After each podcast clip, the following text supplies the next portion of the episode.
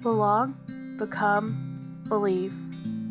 You're listening to Grace Church of Northwest Arkansas podcast. The message for the week of January 17th, 2021 is called What Have We Gotten Into? The speaker is John Ray, and the location is the Ray Homestead in Fayetteville, Arkansas.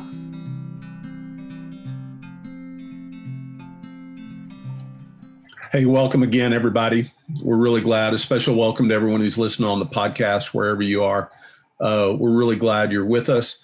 And, uh, you know, don't worry about that whole like, comment, share thing. We're really not into that too much on our podcast. But uh, if you want to drop a note and just tell us, hey, I was listening to your podcast and I thought it was awesome, that'd be great. Or just drop a note and say, hey, Stacy Bell is doing a wonderful job coordinating all this tech. That would be even more awesomer.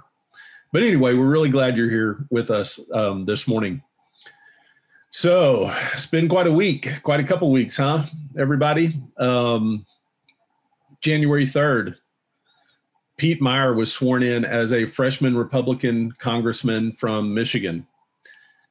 He ran for office after serving a tour of duty in Iraq and serving in NGOs overseas, trying to help people. He came in, as many members do, of Congress, wanting to work for the good of people, eager to make his mark as an elected official. And just three days later, on January 6th, we all saw what happened in our country's capital. I don't have to recite the details now or here, but I think it's safe to say it is not what Congressman Meijer or any other member of Congress signed up for when they ran for office in the first place to come in ready to work for the people and in just a few days being chased by a riotous bloodthirsty crowd can cause a serious reexamination of what you signed up for. Well what about us? What are our expectations when we respond to god's call and grace towards us now, I'm not saying God is going to purposely cause chaos in response to our yes, but so many times we're invited into situations that look nothing like we imagined they would look when we first signed up for them. We see this in Isaiah for sure. Now, those of you who are just joining us, we're studying this book of Isaiah. It's a long book and it's an important book. Read it, get the commentary. We can't do every verse. We just don't have time for that, but we'll we'll hit the highlights, but you need to read every word, read all the verses. Um, keep up with it. Um, it's going to take intention and commitment, but believe me, it'll be worth it. So let's just take a minute, another minute, and pray here as we start today. And God, we pray that you would give us eyes to see, ears to hear, minds to wisely discern, and hearts to love and obey what you show us through your word, through your spirit, and through your church. And we pray this in Jesus' name. Amen.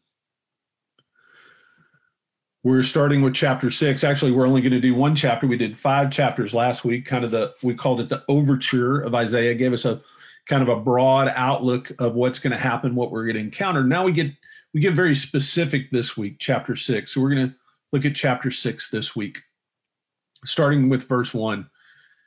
In the year of King Uzziah's death, I saw the Lord seated on a high elevated throne. The hem of his robe filled the temple. Now let's pause there for a minute. This is approximately 740 BC. This is 140 years before Israel is carried off into captivity in Babylon. So, so we need to mark this. This is the long suffering of God. This is God doesn't just spring judgment on us. Never does that happen. There is always extended periods of warning, of calling people back, of inviting people to repentance.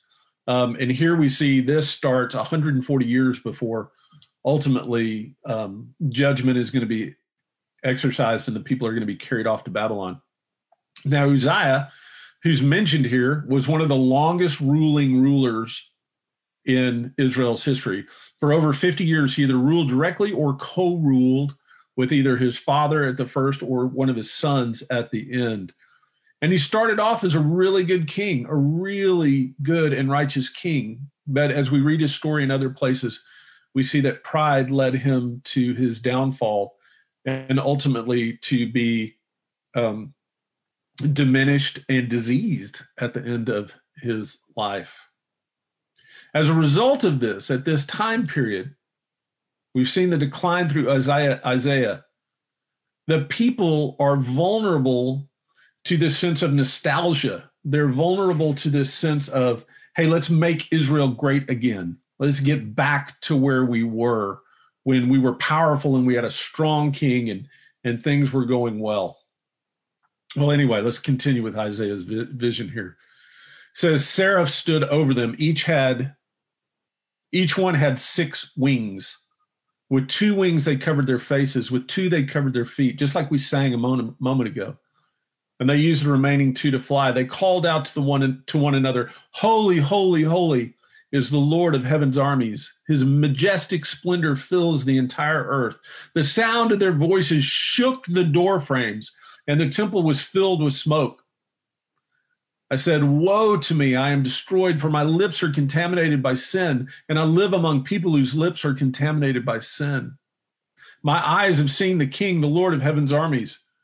But then one of the seraphs, and seraphs here literally means fiery ones, flew towards me. His hand, in his hand was a hot coal he had taken from the altar with tongs. He touched my mouth with it and said, Look, a coal has touched your lips, your evil is removed, your sin is forgiven. And I heard the voice of the Lord say, Whom will I send? Who will go on our behalf? And I answered, Here I am, send me. Let's pause here for a minute. The immediacy and the enthusiasm of Isaiah's positive response is rather unique when we compare it with several several other instances where people encountered God or angels or receive some kind of callings. Think of Jeremiah's hesitancy and Moses stammering and Jonah's flight out to sea. For Isaiah, there's no hesitation, there's no excuse, there's no contingencies, no what ifs. And it and if this shows a marked contrast with other prophets and leaders, it also shows a stark contrast with how the general public, how Israel is going to receive the message. Well, let's go on. He said, This is God speaking. Go and tell the people, listen continually, but don't understand. Look continually, but don't perceive. Make the hearts of these people calloused and make their ears deaf, their eyes blind.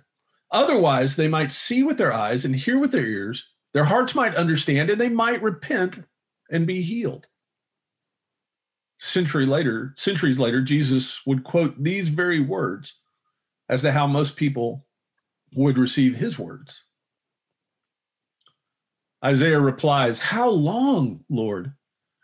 He said, Until the cities are in ruins and unpopulated, and houses are uninhabited, and the land is ruined and devastated.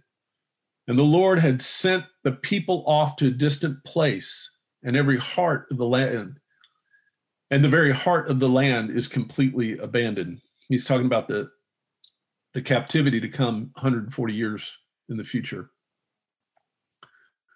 Even if only a tenth of the people remain in the land, it will again be destroyed like one of the large sacred trees or an Asherah pole. When a sacred pillar is on a high place is thrown down, the sacred pillars symbolize the special chosen family. You know, I wonder if Isaiah immediately regretted raising his hand and offering to go when he heard the message he had to preach. Uh, I can't tell you how many mission conferences I've attended over the years, how many mission Sunday services that I've heard that use Isaiah 6, at least the first half. The part that stops with, Here I am, send me. And then they fail to go into the message that is to be preached. And the response that it is to get. You see, responding to God's call in our life often leads us into situations that turn out very differently than we initially imagined. But we have to remember this is God's deal. It's not ours that we're being invited into. This is not, hey, I'll respond, God, so that you will do what I think you should do. No, this is, okay, God, what do you want with that? So often we think saying yes to Jesus means we're we, that we're going to be the hero. We're going to be the one that finally fixes the thing. We're going to be the fi- the one that finally brings about the justice. We're going to be the one that finally does the thing. And oftentimes, nothing of the sort transpires. We think that Jesus is going to sweep in and vindicate and affirm all our preferences and assumptions. When instead, it ends up that those are the very things that usually get done away with, taken apart. Dear me. I wonder if Isaiah repented after he heard the message from saying yes. Well, so how are we to respond to the situations we find ourselves in as a result of saying yes to Jesus? Saying yes to pledging all our affections, allegiances, and associations to God and to God's kingdom. Well, let's drill down for a minute on what God is doing and what the human response is, other than Isaiah's, that is. Like, like what is the people's response, not Isaiah's response? We've looked at that. What does it mean that God is going to restore, redeem, almost in spite of people's response? Not because they repent, but almost in spite of their lack of repentance. What does this, what does this mean? We're going to see in the coming chapters, in overwhelming depth and repetition, what it means when God talks about people closing their eyes and shutting their ears. They close their ears, they close their eyes with what are called enabling lies. We talked a lot about this this week. And there's a reference in the learning guide that takes you to an article that explains this more in depth. Enabling lies are lies that say our zealousness will save us. That as long as we follow the popular religious formula, chant the Christianese cliche of the day that we'll be okay. The lie that says we don't have to name the offense that surrounds us because we may not have been directly involved in us. And those, like, heavens, no, I would never do that thing. So we dismiss it altogether. We don't even name it. The lie that says our obedience to God is best served by just gathering more information, another Bible study another book, another seminar. It's best enabled by building a, a, a, taller wall around us, further isolating ourselves into our own little cultural clique. The lie that says it's okay to cling to the nostalgic notion of some more perfect past where we were unchallenged in our assumptions of reality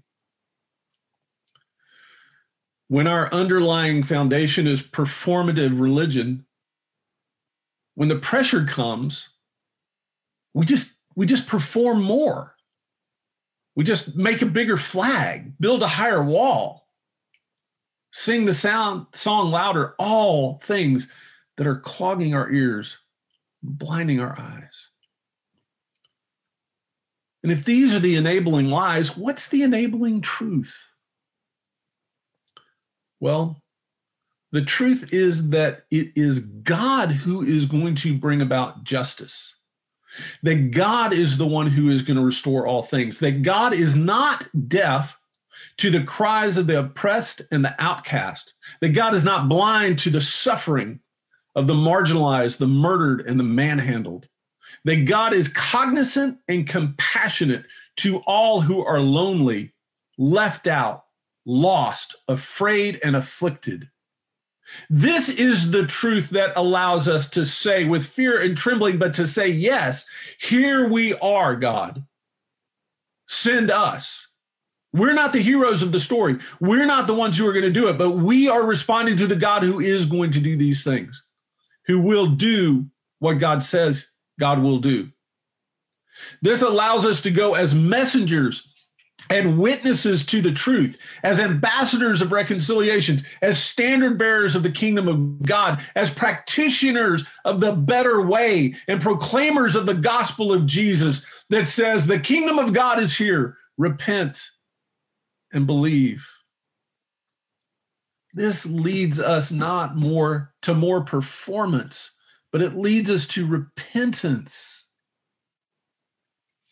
Not more superiority in certainty, but in humble faith, not in more hoarding, but in sacrificial sharing, not in excluding, but in radical hospitality, and not in self righteous violence, but in deep shalom. Sorry, I'm going to start preaching there. Well, so how does this fit into what we do as a church? Well, we talk here about belong, become, believe, and we we we beat this drum every Sunday because it's who we are. We welcome others into the full fellowship of the church as a holy act, not based on their righteousness or our own righteousness, but the righteousness of God. This is the root of radical hospitality. As we participate with God in this, we start to reflect more and more the image of God. We become more like God. This experience of transformation, the promise of it, even when it doesn't feel like it, even when it doesn't work the way we think it should work, even when it offends us or confuses us, well, that forms our confession, our belief with that. Wendell Berry wrote in one of his poems, We live the given life not the planned. I'm sure Isaiah experienced that. And so did the Reverend Dr. Martin Luther King Jr., who we remember this weekend and tomorrow. You see, well before the March on Washington or his famous I Have a Dream speech, Dr. King heard the invitation of God as well. Came just past midnight in the kitchen of his parsonage at 309 South Jackson Street, Montgomery, Alabama. And unlike the temple experience of Isaiah with angels and fire and smoke, Dr. King was surrounded by dishes and seated at an ordinary kitchen table. The only thing smoking was the steam off his cup of coffee. Dr. King was 27 years old. Think about this 27 years old just two years into his role as the pastor of Dexter Avenue Baptist Church. He just recently stepped in to lead the Montgomery bus boycott. This decision opened the floodgates of death threats by letter and by phone, sometimes as many as 30 or 40 calls a day, most of them at night. Dr. King would usually just put the phone back down and go back to sleep. But on the night of January 27th, 1956, he was shook. As his wife and 10 week old daughter slept nearby, the caller on the other of the line called him what we all know. And he said, We're tired of your mess. And if you aren't out of this town in three days, we're going to blow up your house and blow your brains out. Well, Dr. King couldn't shake off those words that night. The hatred in the threat, the specificity of it. He made his way to the kitchen, poured a cup of coffee, put his head in his hands, and out loud he prayed, Lord, I'm down here trying to do what's right, but I must confess, I'm losing courage. He later described what happened next he said, I could hear an inner voice saying to me, Martin Luther, stand up for truth, stand up for justice, stand up for righteousness. Well, this was his call, one of many, but this specifically was the call that kept him going. It was his invitation, it was his Isaiah moment. But it didn't stop the threats. And because he refused to back down, several days later, they did blow, they did set a bomb. It went off on the steps of his house. Now, at that point, no one was hurt in that, but they followed through on what they threatened. And even though he was leading this bus boycott, we look back on the great works that he did through his life, that all the standing up for justice, calling out white supremacy, most people don't know that Dr. King didn't ride buses. He was privileged for a black man of that era. As a respected pastor, he was well provided for. He could have stayed safe, driven his own car wherever he needed to go, made sure his family didn't have bombs planted on their front porch. He could have stayed well provided for if he had kept quiet on these things. Well, thank God he didn't. Thank God he didn't believe the enabling lies that perpetuate injustice. What about us? C.S. Lewis once wrote The great thing, if one can, is to stop regarding all the unpleasant things as interruptions of one's own or real life. The truth is, of course, that what one calls the interruptions are precisely one's real life, the life that God is sending day by day. Angels in the temple or a quiet inner voice over a cup of coffee in the kitchen all of us are being invited to respond to God's call, not as the hero of the story, but as witnesses and messengers. The question is still being asked Who will go?